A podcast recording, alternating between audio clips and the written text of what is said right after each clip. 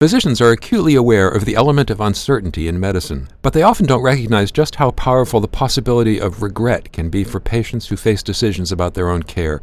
I'm Stephen Morrissey, managing editor of the New England Journal of Medicine, and I'm talking with Pamela Hartzband, an endocrinologist, and Jerome Groopman, an oncologist, both of whom practice at Beth Israel Deaconess Medical Center and are professors of medicine at Harvard Medical School.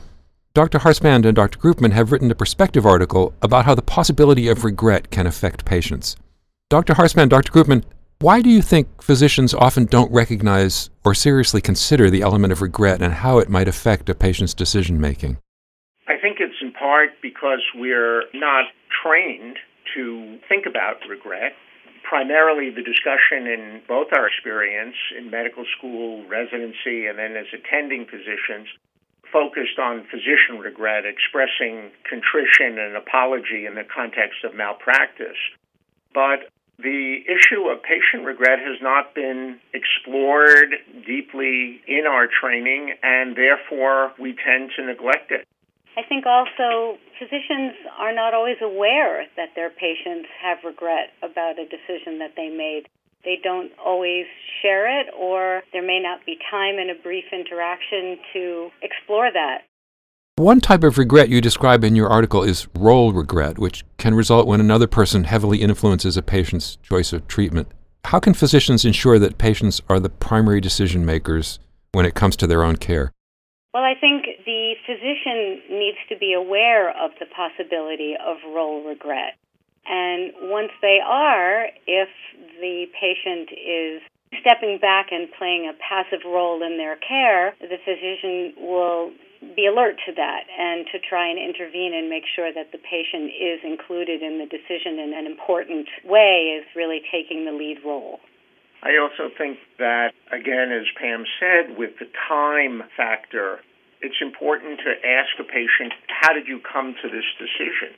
And often the patient could give a clue with respect to role regret, which is that someone in the family or a friend pushed them in a way to make this choice, and then you can pick up on either verbal or facial cues that they really didn't want to get there on their own.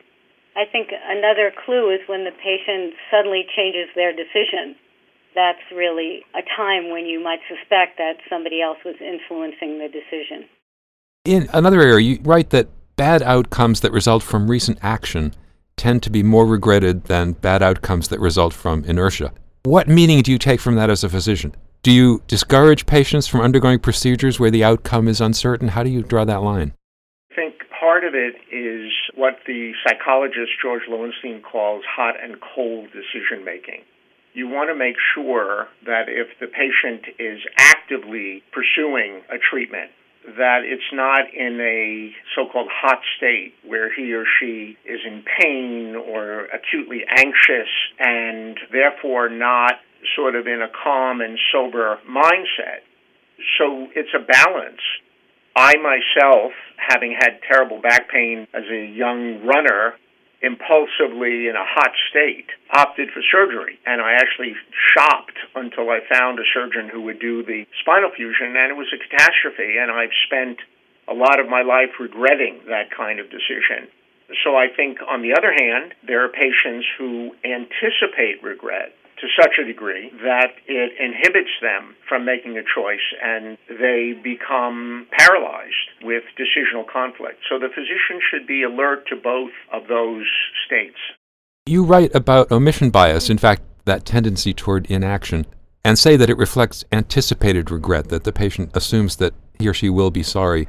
And that results in people avoiding things like a flu vaccine. Can practitioners use that knowledge to develop strategies for increasing, say, uptake of flu vaccine rates? What kind of preventive service action can be taken knowing that omission bias exists? Well, I think explaining this to the patient, making it clear that when they're anticipating regret that they may be putting too much emphasis on possible complications and not thinking about the benefits, not doing an appropriate balancing of risks and benefits. I think that can be very helpful at times they'll come up with an anecdote about a friend or a family member who had terrible fever or muscle aches after a flu shot and so on which is really at the far end of the spectrum. And again, this pushes them to omission bias. So by asking and probing why they don't want the flu shot, as Pam said, you can put into a clearer and more evidence based perspective what the risks and benefits really are. You spoke earlier about the hot emotional state, and that's tied to commission bias, the tendency to believe that taking an action is better than sitting still.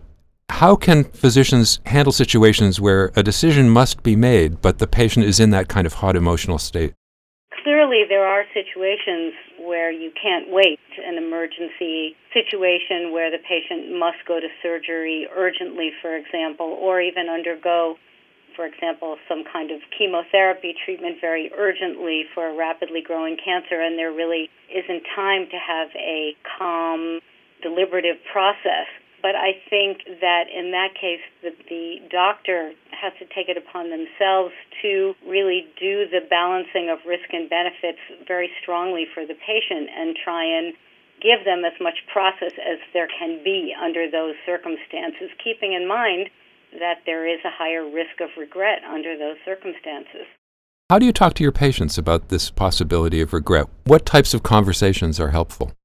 I think first is to assess where the patient is, as in popular jargon, coming from.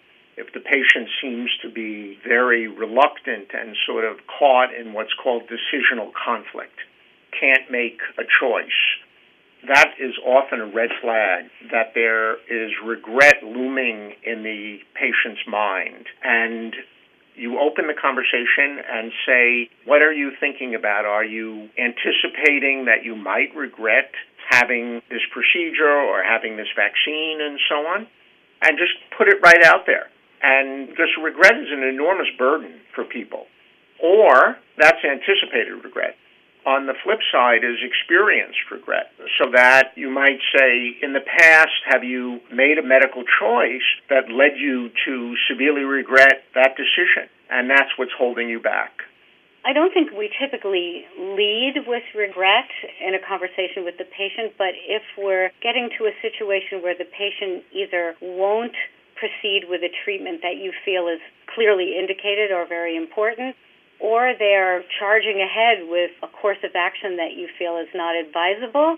As you explore that more, either anticipated or experienced regret naturally comes up as a motivator for why they're making those decisions.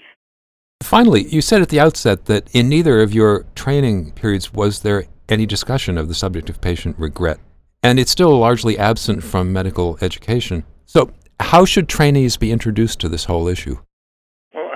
It's important first to see what the psychological literature, much of which we review in the perspective, can inform thinking about regret in medicine.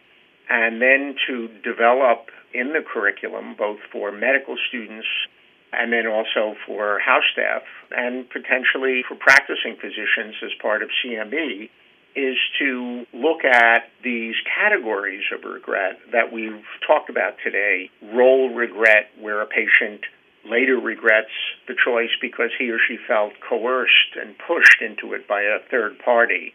Or process regret, where the individual didn't think of all the possible treatment options, particularly in hot and cold and then omission and commission bias. And I think those are fundamental underpinnings of regret in medicine. One of the interesting things is that the literature on this often does not distinguish between disappointment and regret. And the important difference is that regret has an element of self blame in it which is why it can become such a burden. Obviously, you're disappointed when things don't go your way, but regret entails this element of self blame that is truly painful. And the instruments that have been used to try and measure this and do studies on this have not captured the complexity of that particular distinguishing characteristic of regret. Thank you, Dr. Groopman. Thank you, Dr. Hartzband.